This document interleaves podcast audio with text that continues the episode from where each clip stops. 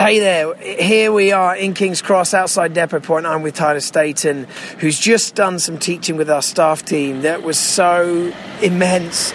We managed to press record um, and we want to sort of like give it away to K X C so the whole family can be in on the learning.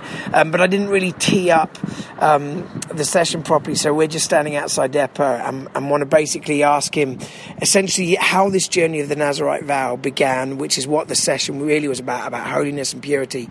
So just talk us through the beginning of, of the story.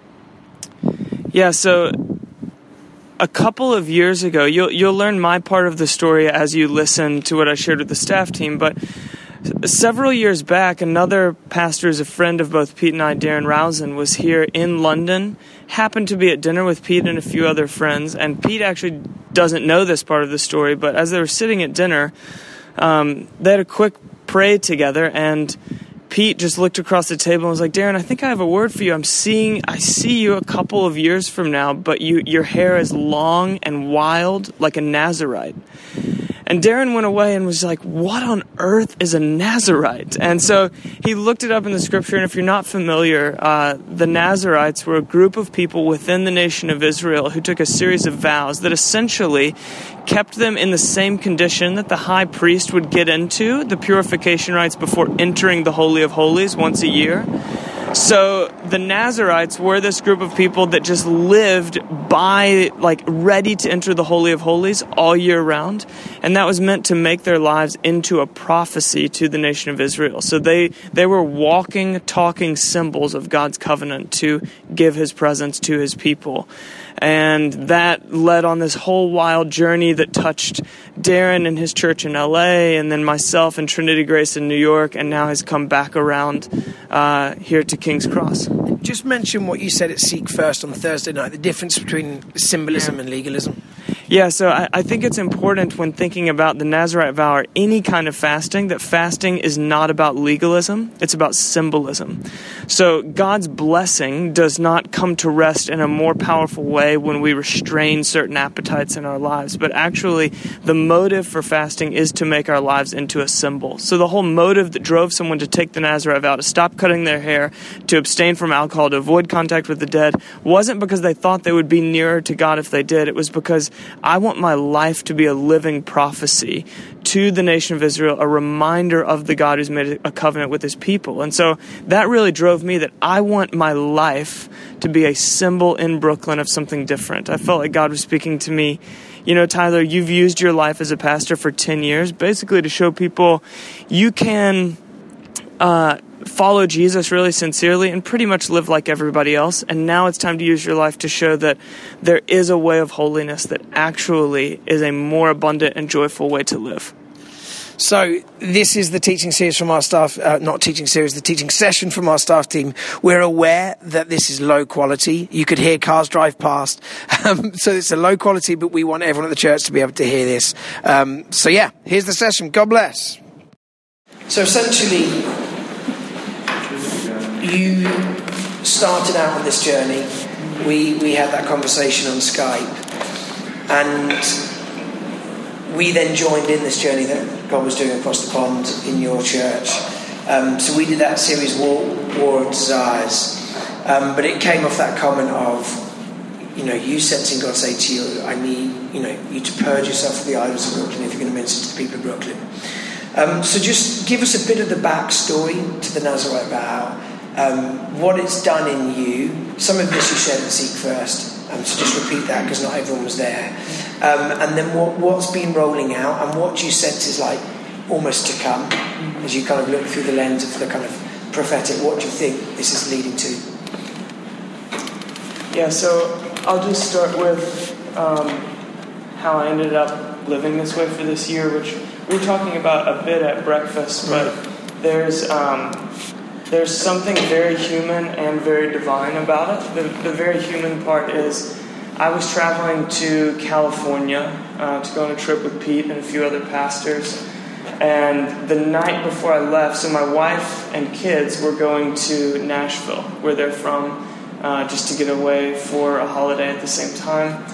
And that night before, we just did that awesome thing that you do occasionally as a married couple, which is start an argument while lying in bed. And um, that night I had had a couple of cocktails.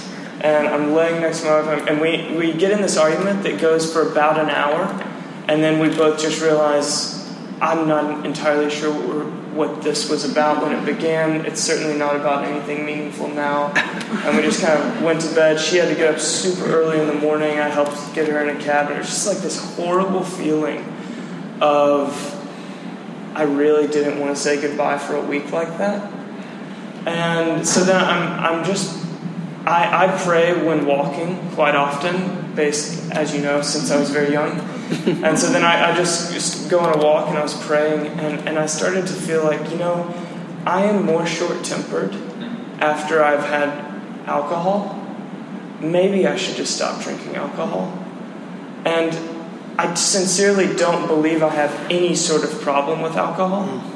Um, just to clarify, so it's not like that I wasn't drunk, and I, it, it just was like, you know, some guards in me come down, and I don't think that would have gone so poorly last night if I had just had water.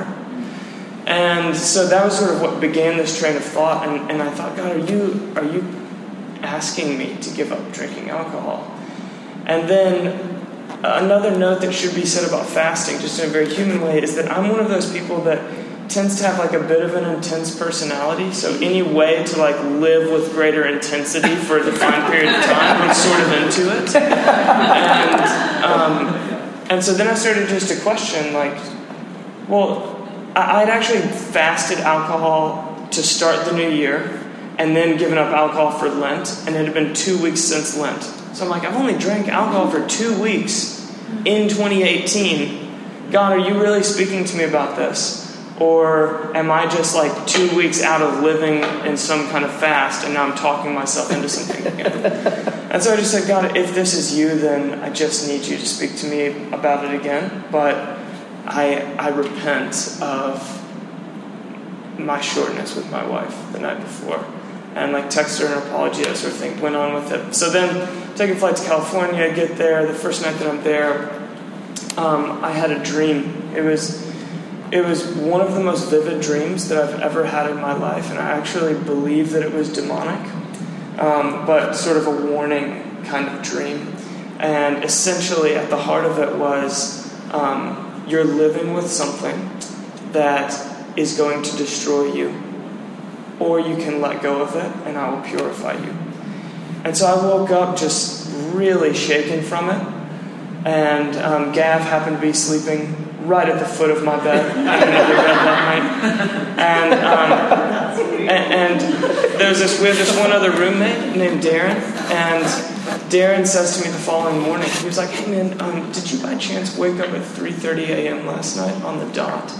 And I was like, in fact, I did. And he was like, yeah, I did too, and I saw that the bathroom light was on, and I just had a really strong sense that you just had a dream, and God was speaking to you through it, so I just sat up in my bed and began to pray for you. I've never met this guy, except the night before. And I was like, that's pretty wild, because I do think I had a dream uh, through which God was speaking to me, and I was so shaken by it that I, I went in the bathroom to turn the light on and began to pray. And so then we, we started talking, and he... And I started sharing this stuff with him about this argument with my wife, about this kind of lingering thing of, of related to alcohol. And he was like, okay, I think I have something I'm maybe I'm supposed to share with you, but I'm not going to yet because I don't want to project my story onto yours. But he lives sober, um, and there's a lot of reasons for that in his life. So then we go on, and basically over the course of that week, he is who introduces me to the Nazirite vow, which is in Numbers chapter six. And he... At a previous, about a year prior, had um, spent some time living by the Nazirite vow.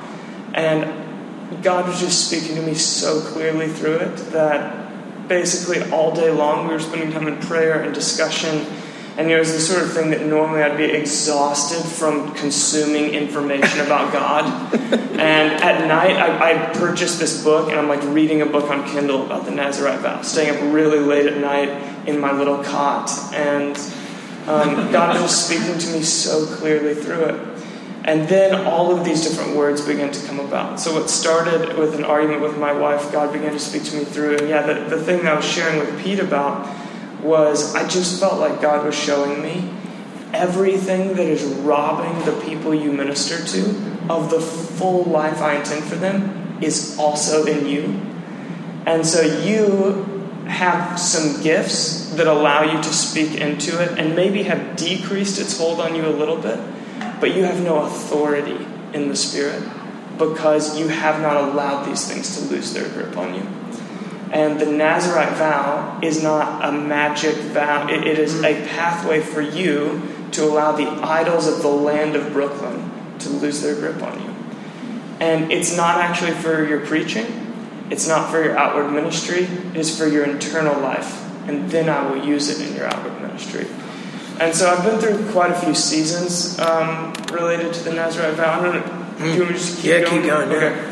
So I've been through quite a, a few different seasons related to it, and I kind of viewed um, the last nine months in chapters, so I'll just kind of break down for you the, the chapters and the way that I think God's been speaking to me, and then hopefully there will be little pieces of this that, that may be helpful. But um, at first, I, I genuinely just feel like God was teaching me this lesson, recovering the joy of ordinary life. Mm.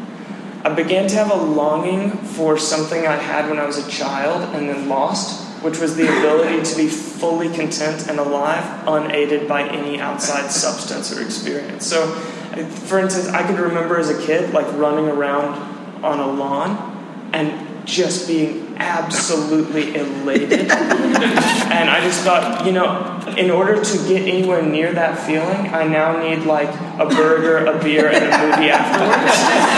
And and that's how I get as close as I can to that. And I have lost the ability to have true joy in ordinary life. And the pathway back is to learn contentment. Contentment is so beautiful, but it is, it's hard to learn because the only way to find contentment is to strip yourself of things and feel like you're starving for a period of time until you learn to be content without those things.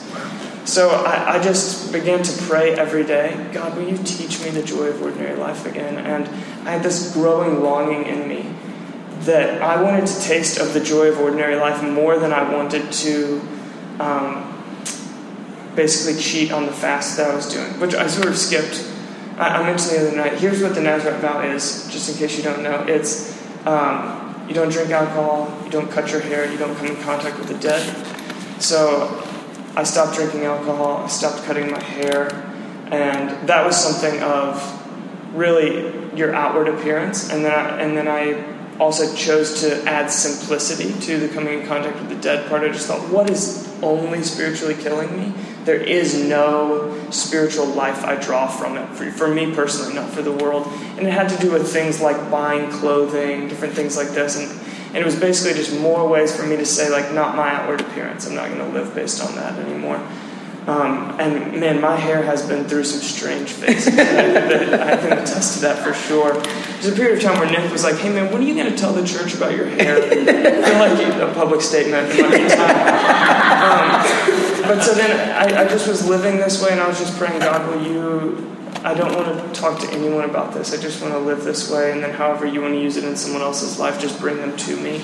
And uh, otherwise, I'll just kind of have this as a secret thing between you and I. And there was a few conversations that were really pivotal. But I, I felt like God was teaching me a lesson of contentment. And so that came and moved into the second chapter, which, which was about purity. I began to notice all the promises in the Bible related to purity. And they're amazing. Probably the most clear is, blessed are the pure in heart, for they will see God. And I had such a longing to a phrase that Pete has used a lot that um, I just have this same longing, which is I want to look back on my life and it just not make any sense at all unless God is exactly who he says he is. Um, the story that I want to be true of our church is I would love to one day as an old man be brought in to speak at a Christian conference and them say, how did you build this church? And me just say, I have nothing for you to learn from me. It just turns out that God is exactly who he claims to be. Yeah. So I would suggest that you just take him up on his promises. um, and so so I just wanted that so badly, and I felt like God began to tell me, like, you will get what you want through purity. I've yeah. promised to give it through purity. And purity is the least sexy aspect of the Christian faith. you know, to to strip yourself of self, of like. So I be, I felt like God was unconforming me to the world. He was calling me to a way of purity that, that wasn't even just avoiding sin. It was just stripping myself of the things of the world that had littered my soul and, and clouded my ability to just receive from God. And it wasn't what he was calling our church to, other people, it was what he was calling me to, because it was a desire he had put in my heart and the pathway that he had promised to give that. And that part was really lonely. Like, I went through a a long season of loneliness related to this, because I was on this journey that I wasn't telling anyone else about apart from my wife, and I felt like God was drawing me out and calling me to something different. And I, I began to honestly lose the ability to relate to my peers very well. I would try to talk to them about what I felt like God was doing, and it was just like we weren't on the same wavelength. And it wasn't because I was more holy than them or anything like that at all. It was just like God was doing something different in me. And so I just, I felt like God was drawing me up, and he was just asking me to allow him to purify me, and it was a, a lonely part of the journey, and that was okay. Um, so I came through that, and then I went into chapter three, which, yeah. Just stop you, just one question, because we had a conversation with Sam Bailey yesterday, and you said something really interesting on, on this subject of purity, about the relationship between purity and power. Mm-hmm. Can you just say that a bit before we move to chapter three? Yeah, so I, I think that purity is the least sexy aspect of the Christian faith, and power is the most sexy. And I think in exactly the way the kingdom would work, they've been paired together. So, and I think it's actually a move that the Spirit is doing right now, larger than just me or our church. I think that a, across the world, with the pastors that I know, at least I speak to, there seems to be this longing for power, for the power of the Holy Spirit. And like this weird thing of like, is God calling us to greater purity? Is God calling our church to be refined in holiness somehow? And I just think God's joining those things together. And he's saying, I want to pour out my power, but I need to refine you through purity so that you can be an empty vessel. That I, like a channel that I can just pour my spirit directly through. Is, is that what you're yeah, referring to? So, yeah. So I, I think that God is pairing purity and power together right now. And I could be totally wrong, but I don't think I am. To be quite honest. um, so yeah, then then I went into what I was sharing the other night, that this period of time where I was I was just pretty obsessed with Elihu, this character at the end of the book of Job, um, because I minister in a city full of young men and women. I'm a young man, and and I've long, I have prayed for years, God, would you just select a godly couple that's been elders at their church forever, that's about to retire next to a golf course in middle America, and just cause them to instead move to a hipster neighborhood in Brooklyn. It makes no sense because they're going to be a massive part of what you're doing in our church. And God has never answered that prayer. And I just felt like God um, really speaking to me through Elihu and just saying, like, you're still a young man, but I've called you to be an old man now. And, um, I felt like that was part of what God was doing in me, is that he was forming the character of an old man in me while I'm a young man, because it's it's part of what he's called me to be to the to the people that he's entrusted me with. And Br- briefly yeah. tell who who's Elihu. Oh yeah, sorry. At the in Job chapter thirty-seven, Elihu speaks up. It's really interesting. He's been there the entire time. If you know the story, if you've ever read the book of Job, it's basically like eavesdropping. It's like a bunch of horrible things happen to this man, and then he's verbally processing processing them with his friends, and you're just listening in on the conversation, and you think there's four people in the room. There's actually five. The entire book. There's Elihu, who just hasn't spoken up. And then finally, chapter thirty-seven, he speaks up, and it's a it's such a powerful little speech he drops. He speaks up and says, I've been sitting here just thinking, hey, I'm the young man in the room. Let the wisdom speak. And then maybe if there's anything for you to add at the end, jump in. And now that I've heard all of you out, I know that there is no wisdom in this room. You're older than me, and yet you do not carry wisdom. And so God is just saying, you have to speak up now. And he just points, he just speaks truth into Job's life. And then the, the greatest thing about Elihu is Job never responds to him. Job just begins praying to God. Like the, the effect of the wisdom that he carries is not that Job ever attributes anything to him. It's just that Job goes directly to God.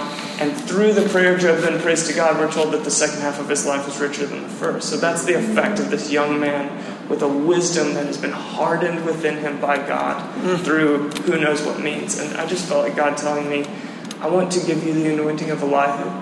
But again, this is the path that I've called you to walk um, in order to receive that. And then there's this final chapter um, that I'm in now. So I, I, I remember just before the holidays, I was riding my bike home one evening um, from our church, and I passed by this, uh, I passed by this brewery. And it was on a Sunday evening, and last it was the last Sunday evening before Christmas. And last year, the last Sunday evening before Christmas, I'd met a good friend there and had beers with him. And that just immediately came back to me. And I just thought, you know, I really wish I was doing that tonight. And that was weird because I... It's been a long time since the fasting part. It's just like, this is just my lifestyle now. So I just haven't thought about the fasting part in a long time. And then I just began talking to God. And I was like, you know, God, I don't... I could so easily coast to the finish line of this thing because it's a three hundred twenty day fast and nearing the end. And I don't want to coast to the finish line. I, yeah. Whatever it is that you're still teaching me, I want to be present in every day of it. I want to get every last drop of what you're teaching me through it. So whatever is next, will you please reveal it to me? Um, a couple of days later, it's Christmas Eve. And um, I was on my way to our Christmas Eve service, which I'm preaching at. And the, the subway station next to my apartment is down, so I have to walk to another subway station. And that subway station um, has no place to buy Metro cards, like our version of Oyster cards, to get on the train. And so I go down and I open up my wallet and my Metro card is gone because Kirsten, my wife, had borrowed it a couple days before, and I probably told her seven times, please put it back. And it wasn't there. And so I texted her. I don't know if anyone else sends these texts to their spouse, but it was just a text, only, not rude. Actually, it was rude, but it wasn't directly rude. It was just to alert her to the fact that she had inconvenienced me. And I was just like, hey... you didn't put the Metro card back in my wallet. And then I hit send. And immediately when I hit send, I was just like, gosh, why did I hit send? She's at home with our two children trying to get them ready to go to this church service. She's stressed right now. That was a horrible move. And and then I, I get above ground. I'm, I'm trying to order an Uber so that I can get there. I'm definitely going to be late. I'm I'm feeling all these, all, I'm annoyed, and I'm also like, oh, how am I going to, exp- I'm always late to everything. They're expecting me to be late. I'm going to come up with, I actually do have an excuse this time. I'm preaching at this thing, and I'm going to be the last person there. And then I look across the street, and there is this homeless man who is lying asleep on the corner at four in the afternoon, directly across the street from me. That's not a rare sight um, where I live. But it...